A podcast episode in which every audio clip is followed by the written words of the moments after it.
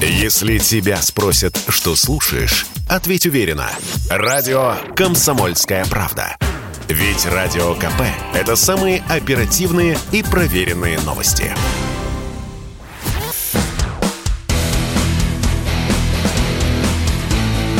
Программа с непримиримой позицией. Утренний Мордан.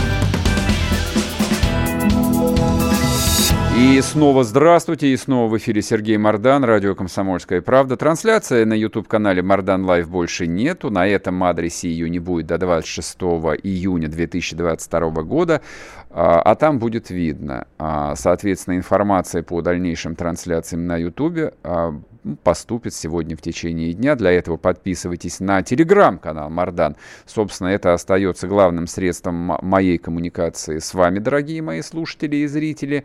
Что-нибудь придумается. Сейчас идет трансляция в телеграм-канале «Радио Комсомольская правда». Ссылку я бросил. Там же указаны ссылки на трансляции на Яндекс.Дзен и на Рутюбе. «Радио Комсомольская правда». Можете включить, если вам а, вот хочется именно а, видеоизображение наблюдать. Ну и, соответственно, не забывайте о том, что это радио. Радио, оно работает всегда. Можете найти в радиоприемнике частоту, ну, в зависимости от того города, где вы находитесь, и слушать там. Так, ладно, давайте вернемся к нашей повестке. Есть о чем говорить, есть важные вещи, которые, безусловно, нужно обсудить. Про экономику. Мы про экономику будем говорить каждый божий день. Не будет такого дня, когда тема экономики будет выпадать э, из нашей повестки. А сегодня 31 марта, как вы помните. Почему это важный день? Потому что Путин поручил некоторое время назад, а перевести на рубли расчеты за газ с недружественными странами. Что бы это ни значило. На самом деле никаких а, внятных разъяснений а, вот этого механизма на сей день, вот по сей день не прозвучало. Более того, и вчера, и позавчера продолжались Значит, во-первых, делались заявления руководителями практически всех э, западноевропейских стран, но которые в эту газовую историю вовлечены. А разъяснение по новым правилам Путин лично должен был давать э, товарищу Шольцу. А, германскому канцлеру с а, Драгой, премьер-министром Италии. Путин вчера разговаривал, тоже получают российский газ. Ну, а до остальных а, доводили до сведения. То есть идет, в общем, большая игра. Что эта игра, что эта игра означает? А в будущем и как ее сюжет будет развиваться в ближайшие дни, вот это вот с моей точки зрения главная интрига. Когда объявили о переходе на рубли, я первый в числе многих бил в боевые бубны и кричал «Слава тебе, Господи! Мы перестаем быть колониальной державой, значит, рубль теперь станет почти что резервной валютой, а, крах доллара, как обещает а, Хазин уже последние 25 лет, ну и так далее. Вся вот эта вот красота. Но, во-первых, давайте не будем сейчас, по крайней мере, себе врать. Сегодня 31 а, марта 2022 года никакого перехода на продажи газа природного за рубли не произойдет. 31 марта Путину только должны предоставить предложение, описанный четкий механизм. А то, что Евросоюз выступил единым фронтом против а, этих новых правил игры, ну, должно вроде бы как получить некий а, четкий и внятный ответ – Вопрос, когда он этот ответ, э, значит, э, приобретет какие-то понятные формы. Но и игра-то в долгую. Опять-таки, все не закончится ни за день, ни за неделю, ни за месяц. Это теперь вот это все с нами теперь на долгие годы. Поговорим об этом с Сергеем Пикиным, директором Фонда энергетического развития, специалистом по газовому рынку. Сергей Сергеевич, здрасте. Да, здравствуйте. А вот объясните, пожалуйста, простым добрым русским людям, сегодня 31 марта, сегодня, в общем, как бы обещали переход, э, ну, некоторые обещали, Путин ничего не обещал, а переход на торговлю газом за рубли. А, вот э, сегодня что-нибудь произойдет или нет? И вообще, что произойдет дальше с этой историей, с вашей точки зрения? Ну, знаете, какая-то журналистская утка по поводу того, что с 1 апреля должно, вот именно первоапрельская шутка, должен быть переход на рублевые расчеты. Президент дал поручение до 31 марта представить механизм А переход никто 1 апреля не обещал, поэтому это какой-то ну, именно из области журналистов путок. Э, реально сегодня будет механизм представлен, и в течение определенного времени, я думаю, что это месяц-два минимум, он будет э, представлен покупателям. С ними обсужден, э, будет определенный период переходный для того, чтобы эти контракты переподписать, либо какие-то контракты уже имеют возможность получения денег в рублях, например, как с Молдовой, она уже с 1 мая готова оплачивать рублями. Так что процесс идет, и сегодня мы увидим этот механизм. Там ничего особенного не будет, он понятен и так, что... Объясните, будет... пожалуйста, вот он на самом деле совершенно непонятен. Вот что означает перевод э, контрактов на рубли? Как это должно выглядеть? Знаете, с точки зрения вот э, сегодняшней продажи, он, по сути, ничего особого не означает. Это все то же самое, только раньше деньги в евро и доллары переводились в зарубежных банках и оттуда в Россию, угу. и здесь менялись на рубли потому что у нас обязательная продажа 80% валютной выручки минимум.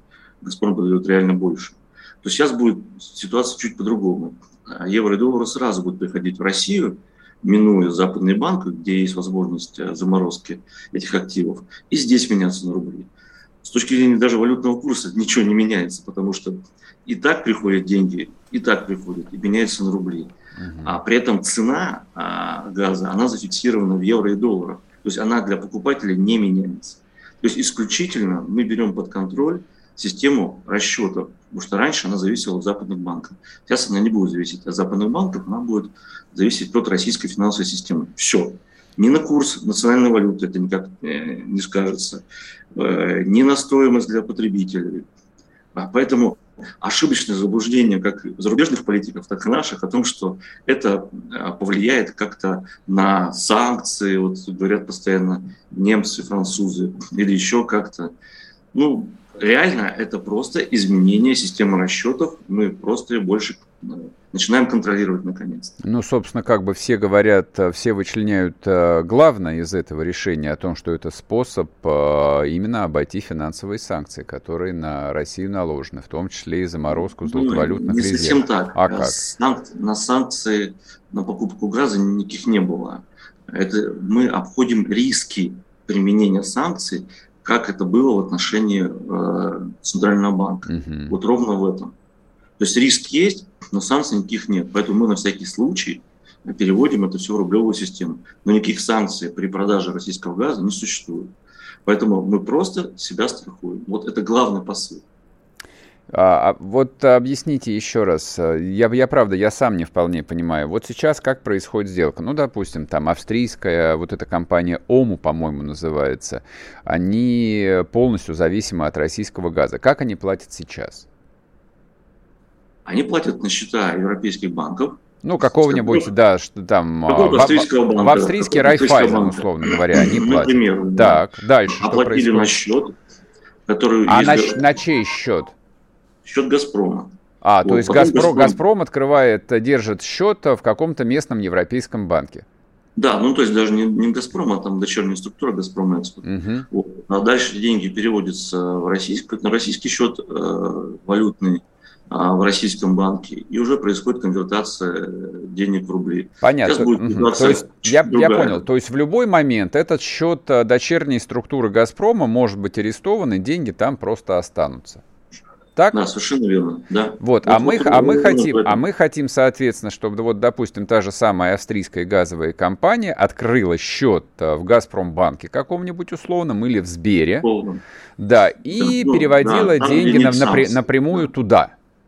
Совершенно верно. Объясни... для них да, я ничего не меняется нет, абсолютно. Нет, нет, для, нет, для них... банк, так банк. Это понятно. Нет, для них на самом деле меняется. Политическая составляющая меняется. Вот тогда объясните мне, вот если эту тему обсуждать в контексте чистого бизнеса, а почему они все категорически отказались а, по этой схеме работать?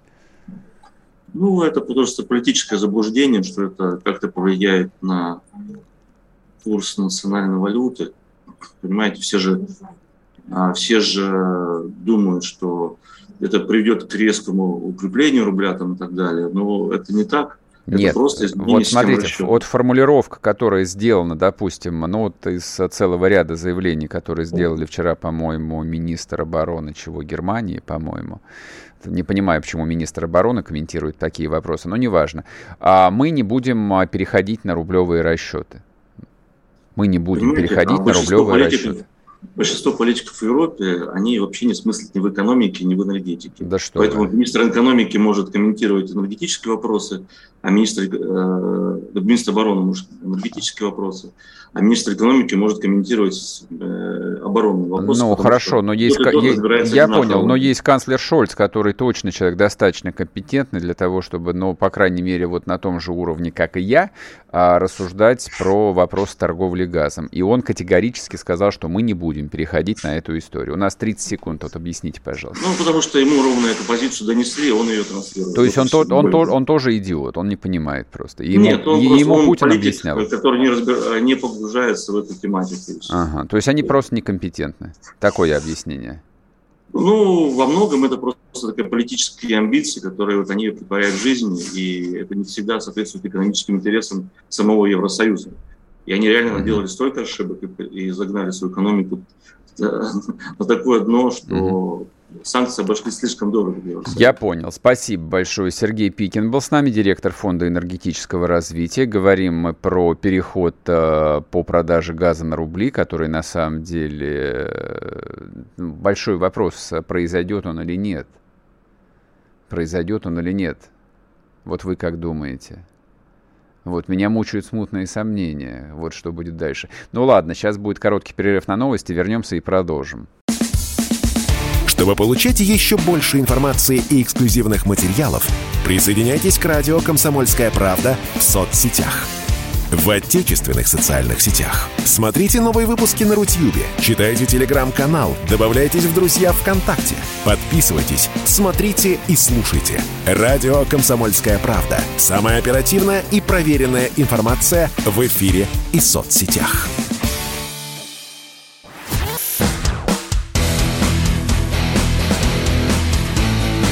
Программа с непримиримой позицией. Утренний Мордан. Снова здравствуйте. И снова в эфире Сергей Мордан, радио «Комсомольская правда». В этой части э, мы говорим о вещах экономических. Мы говор... Я говорю о главных событиях, главной войны, которая разворачивается невидимо для ну, вот основных э, зрителей э, там, телеканалов, э, незакрытых YouTube-каналов и прочее, прочее. Основные военные события происходят не в украинских степях они происходят в тиши кабинетов, они происходят в банковских хранилищах. Там развязана экономическая война на уничтожение. Сегодня очень важный день. Сегодня Путину должны представить э, механизм перевода продаж газа на рубли. А, ясности пока что нет вот как будет происходить эскалация этого вопроса, а эскалация точно совершенно будет происходить. А еще позавчера с аналогичным заявлением выступили крупнейшие российские экспортеры зерна, которые верноподданнически сказали, что они хотели бы и зерно тоже продавать на Запад, ну не на Запад, а вообще продавать за рубли. Ну, кстати, здесь проще. А основные покупатели русского зерна это Египет, допустим, Саудовская Аравия, Марокко, а, ну вот весь север Африки в основном, Турция. Да они готовы. Они говорят, да нет проблем, господи, там, откроем корреспондентские счета на московской валютной бирже, будем покупать э, рубли и будем расплачиваться рублями, никаких проблем. А Володин, э, спикер Российской Государственной Думы, э, важный политический деятель, важный человек в нашей системе, сказал, а почему, собственно, только газ, а давайте вообще все экспортные товары переведем на рубли. Но это политическое заявление. Тут, в общем, возникает слишком а, много вопросов, а, и которые разъяснять должны, естественно, экономисты, а не политики. Вот, слишком много политики в вопросах, связанных с деньгами, это, это плохая история, она обычно очень плохо заканчивается. Вот, то есть рубли это здорово, но нам для того, чтобы закупать критический импорт, а объемы критического импорта гигантские, мы сейчас об этом поговорим отдельно – так или иначе стране нужна валюта, мы ее не имитируем. Ее имитирует, соответственно, Федеральная резервная система Соединенных Штатов и Центральный Европейский банк, если речь идет о еврох. Вот, а эти деньги, эти две мировые резервные валюты, они откуда-то должны браться. И вчера еще произошло одно важное событие. Его нам обеспечил Центральный банк под руководством великой и страшной э, значит, э, Набиулиной.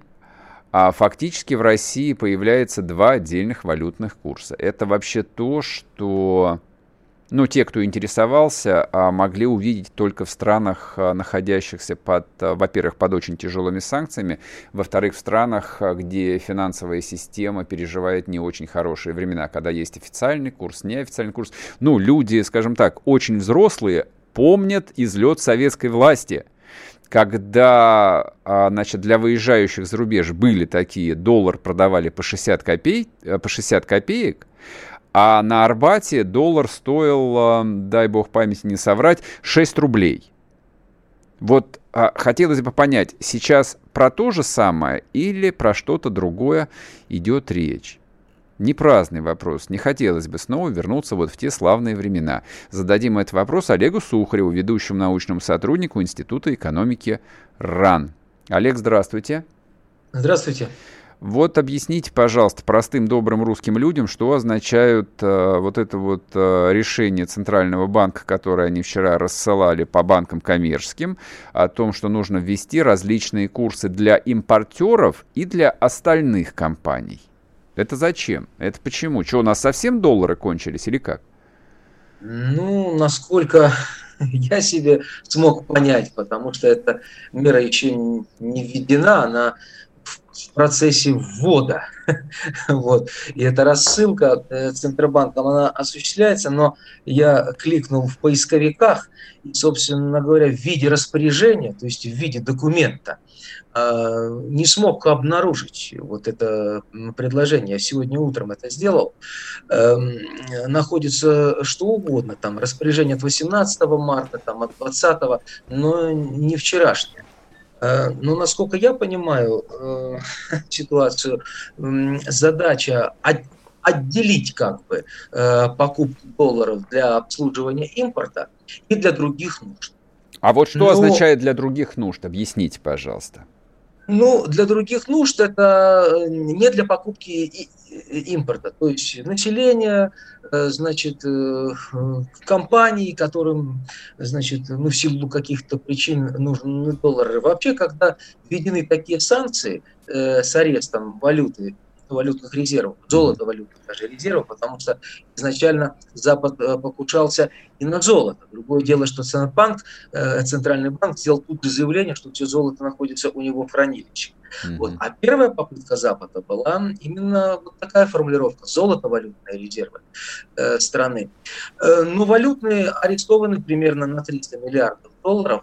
Вот. И э, понятно, что долларах затруднены сейчас и расчеты, и, и Центробанком принят ряд мер, которые ограничивали спрос на доллары э, для недопущения обвала. Причем э, эти меры ну, вполне были разумны. Да, согласен. Вот. Э, и, собственно говоря, не только удалось предотвратить сильный обвал курса, но даже и сейчас укрепить рубль в последнее время. Эм, поэтому мне кажется, что вот эта проба пера, я ее так назову, поскольку с ней еще надо разбираться, как она технически будет представлена, она свежая совершенно, а, она вчера, ну, как бы объявлена, так скажем, э, ну, у меня такое ощущение, что задача э, просто вот отделить э, обслуживание импортеров от, от других задач. Ну и понятно почему, чтобы контролировать эти процессы. То есть сколько нужно на покупки импорта, а он у нас очень значительный, он у нас в среднем 50%. Угу. Вот, а э, по отдельным направлениям мы импортируем до 70%.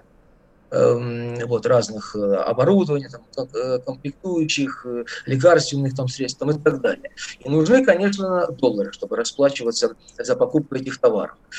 Вот. И мне кажется, что вот проба пера, я не знаю, во что это выльется, скажу откровенно, она связана с вот этой задачей, чтобы посмотреть, вот, какой контур будет э, торговое обслуживание по э, значит, закупке импорта и долларов, которые нужны для этой закупки, и, э, ну, ну так их назовем, прочих операций. Но они самые различные, и финансового характера, и нефинансового, но тоже есть же объем долларов. Вот, который... вот, вот подтвердите, пожалуйста, как я это понимаю. А, то есть, условно говоря, а, это решение, оно происходит в контексте стабилизации э, финансовой системы, недопущение перетока рублевой массы в доллары, которых, в общем, ну, в моменте вроде бы как дефицита нет, потому что э, там, платежный баланс, он все равно положительный у нас, то есть э, мы получаем валюты э, экспортной выручки больше, чем импортируем. Ну, не знаю, там, как, вот как оно вот, вот в моменте там на сегодняшний день происходит, как расчеты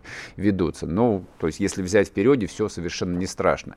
Все это сделано для того, чтобы а, экономические субъекты, физические лица, компании, владельцы активов рублевую массу не переводили там, в долларовый и евровый кэш, условно, так да. или нет? То есть, соответственно, да, да то, есть, то есть, если есть желание купить долларов, то по 100 рублей ты их, в принципе, можешь купить. Да. Э, вообще, если вот позволите, я скажу, общая идея Центробанка, ну, вполне адекватная. Смотрите, mm-hmm они желают э, сбить спрос на доллары и увеличить спрос на рубли.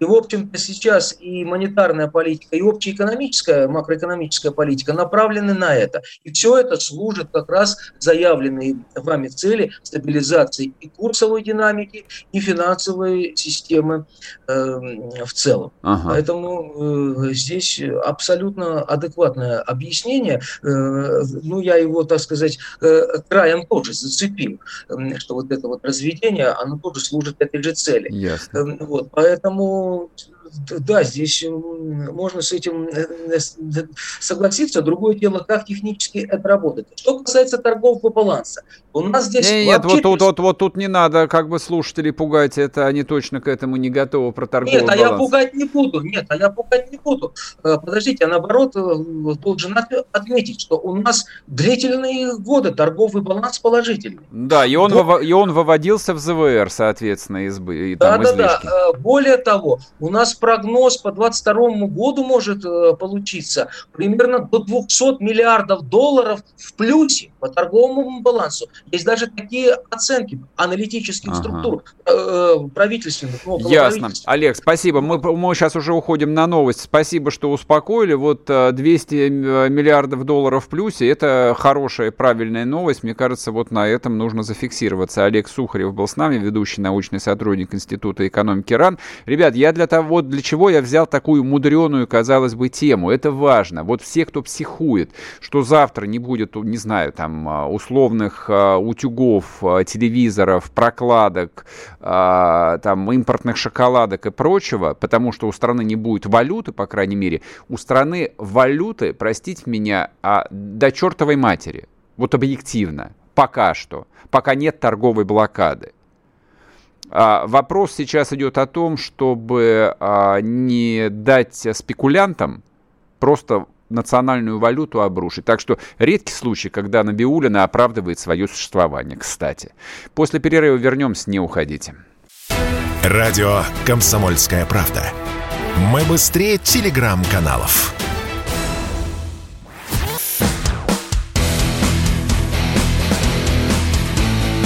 Программа с непримиримой позицией. Утренний Мордан. И снова здравствуйте, и снова в эфире Сергей Мордан, радио «Комсомольская правда». Прежде всего, радио «Комсомольская правда». А трансляция на Ютубе больше не работает. Э, значит, кто-то в штате Калифорния дернул стоп-кран из-за дискриминационные высказывания. А до конца июня все больше фурыч не будет. Ну, соответственно, те, кто хочет э, смотреть картинку сегодня, идет трансляция на а, Яндекс.Дзен, идет трансляция а, в телеграм-канале Радио КП, ссылку у себя в телеграм-канале Мардан я поставил. Ну, соответственно, для того, чтобы не потеряться, подписывайтесь. Телеграм-канал Мардан. Это теперь у нас основное средство коммуникаций. Так, значит, э, ну давайте поговорим про врагов, про предателей, про идеологию, вот про всю эту красоту, которую мы с вами так и любим.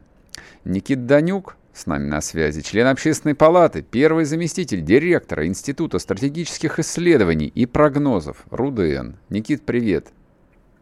Сергей, приветствую. Здравствуйте, уважаемые слушатели. Подписывайтесь на телеграм-канал Мардан. Я и мои коллеги это сделали давно. Очень рекомендую. Спасибо тебе большое. Но ты уже услышал о том, что YouTube дернул стоп-кран, и э, YouTube-канал Мардан Лайв тоже, в общем, уничтожен огнем вражеской артиллерии. Да, я услышал. Я думаю, в общем-то, наш проект совместный, в котором тоже принимал участие Метаметрика, скорее всего, ждет такая же судьба, поэтому те площадки, которые есть, Яндекс.Дзен, Телеграм, Рутюб, все это, да, работает пока не так красиво и так буржуазно, как YouTube, но поверьте, делу время, я уверен, что в любом случае скоро заработают на полную мощность все эти площадки, и мы спокойно сможем наслаждаться контентом, который Слушай, а, ну, ну, давай, коль вот так вот а, развернулось, мы немножечко другие вещи предполагали с тобой обсуждать, в общем, идеологию. А про предателей обязательно, Про предателей, можно, да. Я с удовольствием. А, нужно, да. нужно. Но вот а, расскажи, пожалуйста, может быть, ты знаешь больше, чем знаю я, а что происходит с Рутюбом? Почему они до такой степени оказались не готовы? И возможно ли вот в пожарном режиме заставить работать довольно сложную такую видеохостинговую платформу? Можно, можно. Первое, уже с момента 24 февраля в 10 раз увеличился штат модераторов Рутюба, потому что огромное количество блогеров, людей, которые делают контент, ринулись с Ютуба, прекрасно понимая, в общем-то, какое будущее их на этой площадке ждет, по крайней mm-hmm. мере, если они выступают не с предательских позиций, не с позиции ренегатов, а с позиций э, государственных интересов и интересов русского народа. Поэтому, действительно, Рутюб в какой-то момент просто не успевал обрабатывать э, эти материалы. Там тоже есть своя внутренняя политика, ролики висели по 3, 4, 5, трое суток, и все это, конечно, достав, доставляло очень большие неудобства. Сейчас уже штат модераторов увеличен в 10 раз, при этом Э, со 2 апреля планируется активная модернизация, в первую очередь, технического оборудования Рутюба, потому что не секрет, что для того, чтобы mm-hmm. конкурировать с YouTube, нужны не только классные IT-специалисты, большой штат модераторов, в первую очредь нужен софт. Нужно много, ж... скажем, много железа для начала много, надо. Очень качественного железа, чтобы это железо работало, чтобы это железо не подвисало. И все это вместе понятно, вот такие кратчайшие сроки реализовать не получается, но uh-huh. процесс уже запущен, на мой взгляд, опять же, я не даю какой-то гарантии, но по, по моим прогнозам, скорее всего, YouTube ждет такая же судьба, как Instagram, потому что от той политики разжигания ненависти и выкладывания деструктивного контента, где через рекламные кабинеты YouTube призывают к тому, чтобы взрывали у нас железные дороги, дома. Это делается, смотрите, через рекламные кабинеты YouTube. То есть эта ага. реклама разгоняется, рекламу всегда проверяют. На Модерируется, да, я прекрасно знаю, конечно, естественно. И это, и это сейчас является, ну, не просто трендом, видимо, это законом номер один внутри корпорации Google, поэтому все прекрасно понимают, что да, YouTube удобно, да, к YouTube все привыкли, очень жаль, что у нас нет такого аналога до сих пор. Но, на мой взгляд, когда существует моральный, нравственный выбор, либо ты работаешь на площадке, где призывают убивать таких же, как ты, и, в общем-то, тебя, mm-hmm. либо ты переходишь на те площадки, где, да, пока что не так все качественно, не так эффективно, но, по крайней мере, это пространство, я вот удивительным образом, это пространство, где реально существует свобода слова, понимаете? То есть объективно сейчас на Рутьюбе свободы слова намного больше, и там на Яндекс.Дзен, тем более в Телеграм, чем во всех этих хваленных западных площадках, которые до недавнего времени ходили со всеми этими стягами и говорили о том, что мы э, самые свободные, мы самые либеральные, у нас максимально палитра мнений и так далее. Ничего подобного. Поэтому нужно обязательно переходить на эти площадки, не стесняйтесь. Аудитория, не хочу ее обижать, но у нас очень ленивая, пока петух не клюнет, что называется. Поэтому лучше делать это заранее, потому что в противном случае можно просто не успеть. Понятно. Ну хорошо, ладно. Давай тогда вернемся к предателям, к ренегатам, которые с Ютуба никуда уходить не собираются. Ну, Ютуб это такой как бы собирательный образ. Люди, которые не то что не собираются там осмысливать происходящее, а более того, они, в общем, вполне осознанно делают выбор. Но вот а, меня, честно говоря, а, на втором месяце войны смущает даже не этот. То есть, ну вот условный фейс, рэпер Фейс, у которого взял интервью Юрий Дудь, простите меня за рекламу, а, скорее всего, мало кто из моих слушателей точно знает, что Фейс а, поет, а если знает, то, в общем, плевался, скорее всего. К Дудю вопросов нет, и к Фейсу вопросов нет. У меня вопрос к другим, а, которые молчат вот пошел второй месяц, а основная масса вот а, той публики, которую мы привыкли называть деятелями шоу-бизнеса, деятелями а, российской и русской культуры, они просто молчат. С твоей точки зрения... Они пытаются. Вот, не-не, я по-другому. Я хочу вопрос а, там а, да, поставить достаточно жестко. А, не пришло ли время вот а, под камеру там, не знаю, приезжать э, в кабинеты, допустим, художественных руководителей московских театров, крупнейших продюсерских компаний, к самым популярным, к самым высокооплачиваемым актерам в том числе, к писателям, к телеведущим и под камеры задавать вопрос так же, как его задавали политические хохлы. Чей Крым, скажи, гадина? Вот то же самое – там, дорогой товарищ, худрук какого-нибудь театра X, а, скажите, пожалуйста, вы с русской армией или нет? Очень правильное, мне кажется, замечание, очень правильный вопрос. Единственное, мне кажется, нужно быть последовательным. Вот перед тем, как осуществить, э, пусть в мягкой манере, демократической манере, мы все-таки страна демократическая, давайте прямо скажем, да, вот то, о чем сказал сейчас Сергей Мордан, Перед этим, на мой взгляд, для того, чтобы эта политика была цельная, чтобы она не была половинчатой, а была по-настоящему народной, нужно не допустить возвращения других деятелей культуры, шоу-бизнеса, всевозможных актеров, певцов, ртом и телеведущих, которые на момент проведения операции ее осудили, уехали, а теперь точно так же, вот один раз они высказались, молчат и, скорее всего, мне так кажется, планируют вернуться. И у меня есть опасение, что, если честно, скорее всего, многие из них вернутся и получат те же самые очень э, хлебные места на центральных телеканалах. Им будут давать огромные государственные площадки, там на сотни тысяч людей выступать. У них будут рекламные контракты не с коммерческими предприятиями, там, всевозможными э, компаниями, хотя, конечно, сейчас э, э этот список очень сильно поредел. Это Но правда, им будут давать рекламу государства. И вот если этот этап э, ну, будет, то тогда, на мой взгляд, то, о чем ты говорил, Сергей, абсолютно бессмысленно. Потому что до тех пор, пока само государство не высказалось в отношении этих предателей, а то, что я, по крайней мере, слышал по поводу людей, которые просто уехали, ну, из уст, например, э, пресс-секретаря президента да, Пескова. Да, да, да. Ну, они просто уехали, да, они могут вернуться, могут вернуться в свободной конечно. стране. Слушай, а Поэтому... вот, и, про, прости, пожалуйста, а вот ты считаешь, что здесь нужно надеяться на государство, что это вот специальный какой-то департамент там администрации президента должен заниматься, вот департамент по делам предателей, вот составляет там целыми днями списки, в 10 раз увеличивает штат модераторов, пиаров, вот, или это гражданское общество должно делать? Оно у нас есть вообще или нет? Отличный вопрос. Вот опять же, никогда не думал, что приведу в пример э, загнивающий Запад, где есть такой феномен, как культура отмены. Культура отмены – это когда общество считает по своим вот этим непонятным либеральным каким-то э, матрицам да, ценностным, что тот или иной там, исполнитель, актер, журналист и так далее ей не соответствует. И само общество отторгает его это не происходит по указке там, Белого дома, Государственного департамента, Пентагона, э, ЦРУ и так далее. Нет, это делает само общество. Но для этого, на мой взгляд, нужно, чтобы ценности, вот эта матрица ценностная, она и у нашего общества появилась. Мне кажется, опять же, могу заблуждаться, что то, что сейчас происходит на Украине, э, и специальная военная операция, создает не только политическую русскую нацию, но и социокультурную русскую нацию. Потому что вот э, буквально пару дней назад, мы, Сергей, собственно, с тобой об этом разговаривали, э, вот эти сообщения о переговорах, да, те вещи, которые сообщил Мединский, и та реакция, которая возникла у общества, показала, что вот этот процесс строительства социокультурной нации с единым каким-то ценностным подходом и пониманием того, что происходит с нашей страной, что хотят сделать с этой страной, он происходит. Получится ли его на 100% э, создать, построить?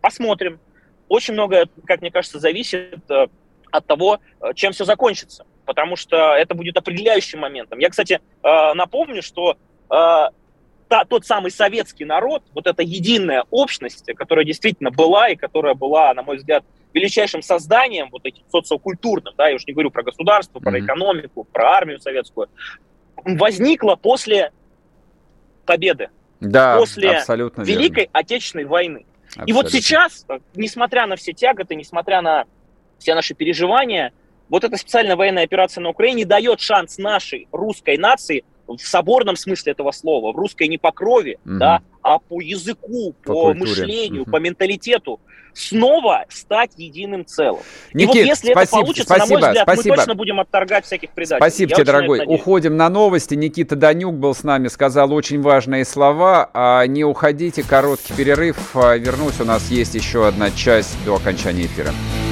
Утренний Мордан. Радио «Комсомольская правда». Только проверенная информация.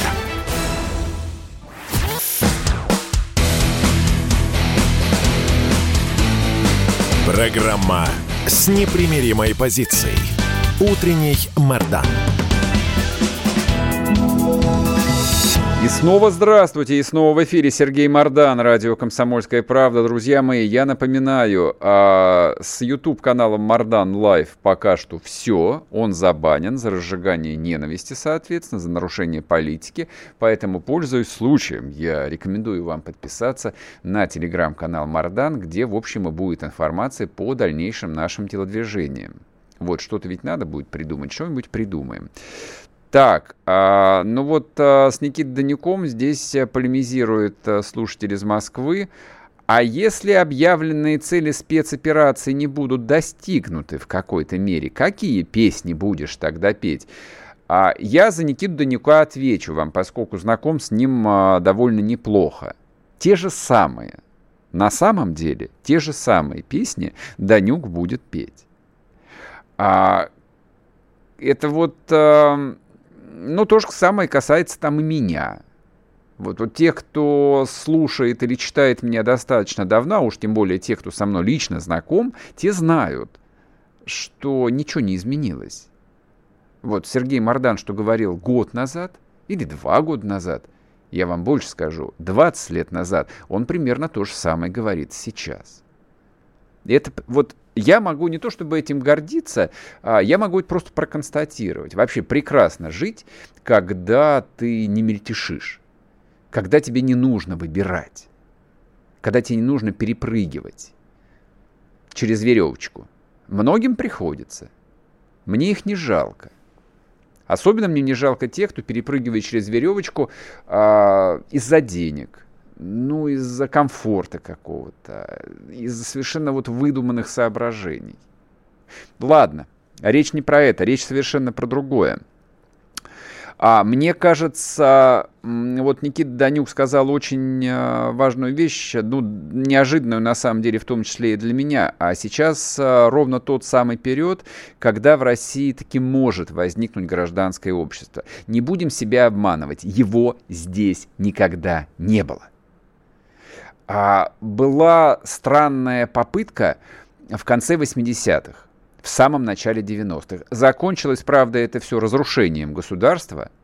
Вот тогдашнее гражданское общество, возникшее из аморфной массы аполитичных и дезориентированных советских людей, разнесло в клочья свою страну. Вели себя как инфантильные дети. Это правда.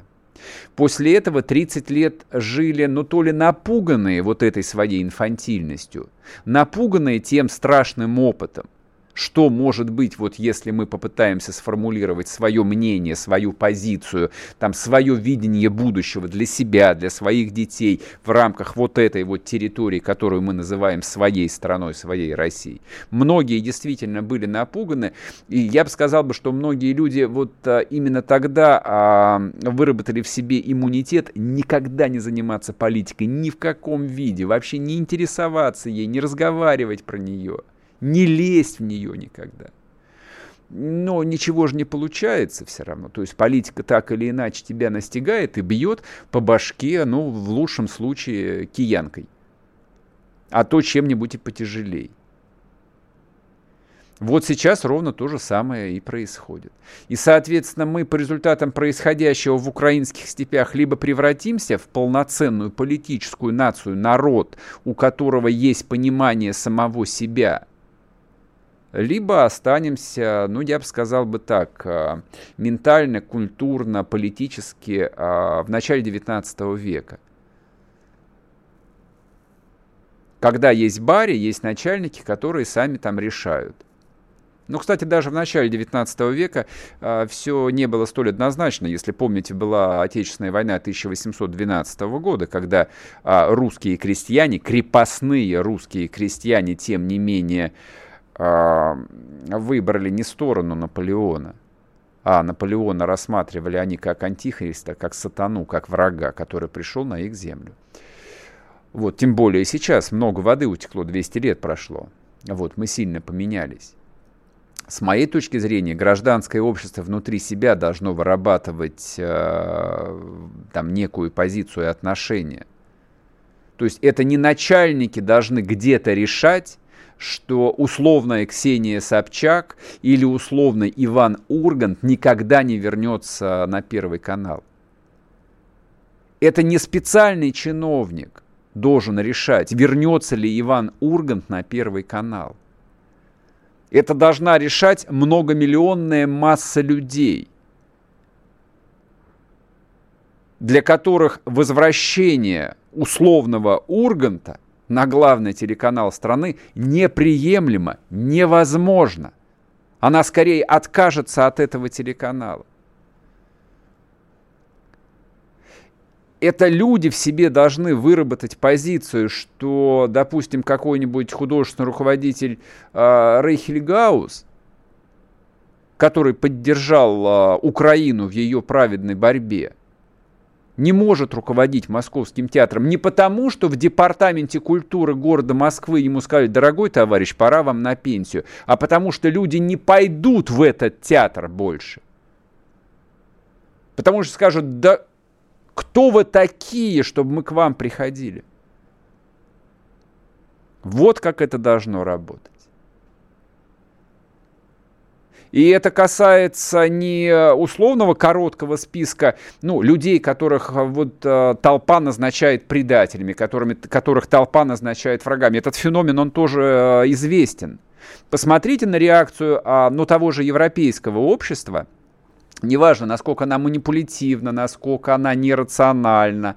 А, там, посмотрите на цифры отношения к России, к российскому бизнесу. У, у нас реакция должна быть схожей. Ну, например, давайте я приведу пример.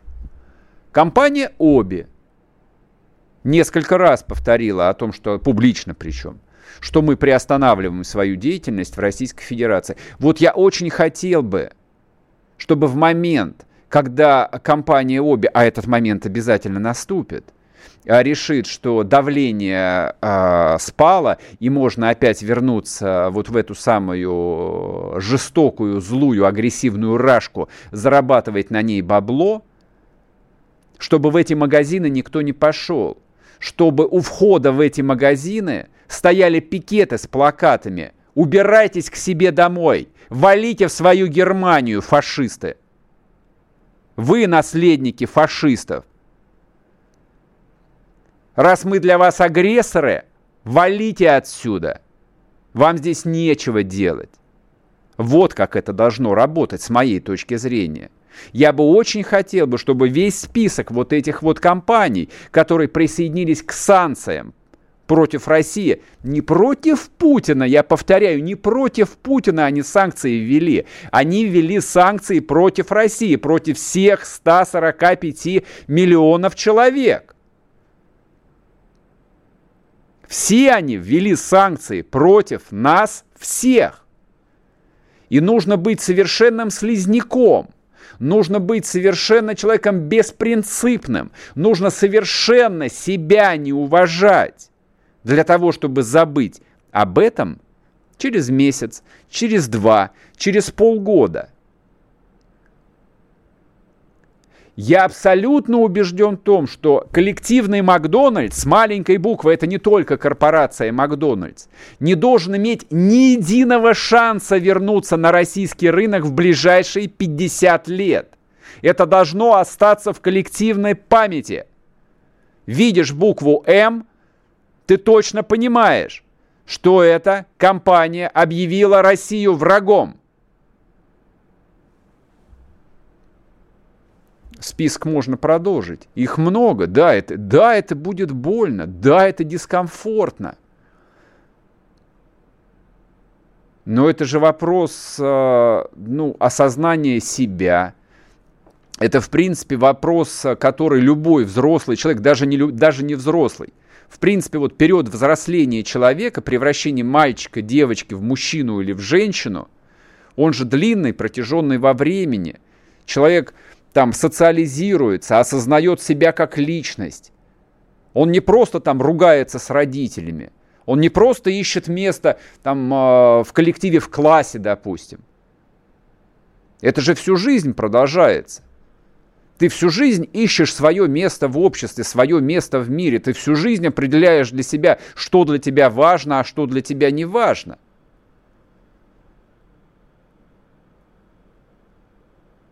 И для того, чтобы самого себя уважать, чтобы тебя уважали твои дети, твои близкие, да, это всегда вопрос выбора. И вопрос выбора заключается не только в том, что когда начальник тебя обзывает идиотом, ты утираешься и идешь дальше. Тут определяйте сами, я никому ничего не навязываю. Но и в том числе и в этих вещах вот это вот признак взрослого человека, взрослого общества – вот где проходит линия войны. В том числе и здесь проходит линия войны. И нас либо сомнут по этой линии, либо мы им заплатим тем, чего они достойны.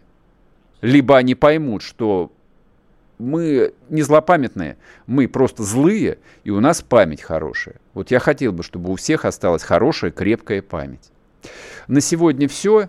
Будьте здоровы, а следите, пожалуйста, за телеграм-каналом Мардан. Будет информация по завтрашним трансляциям. Пока.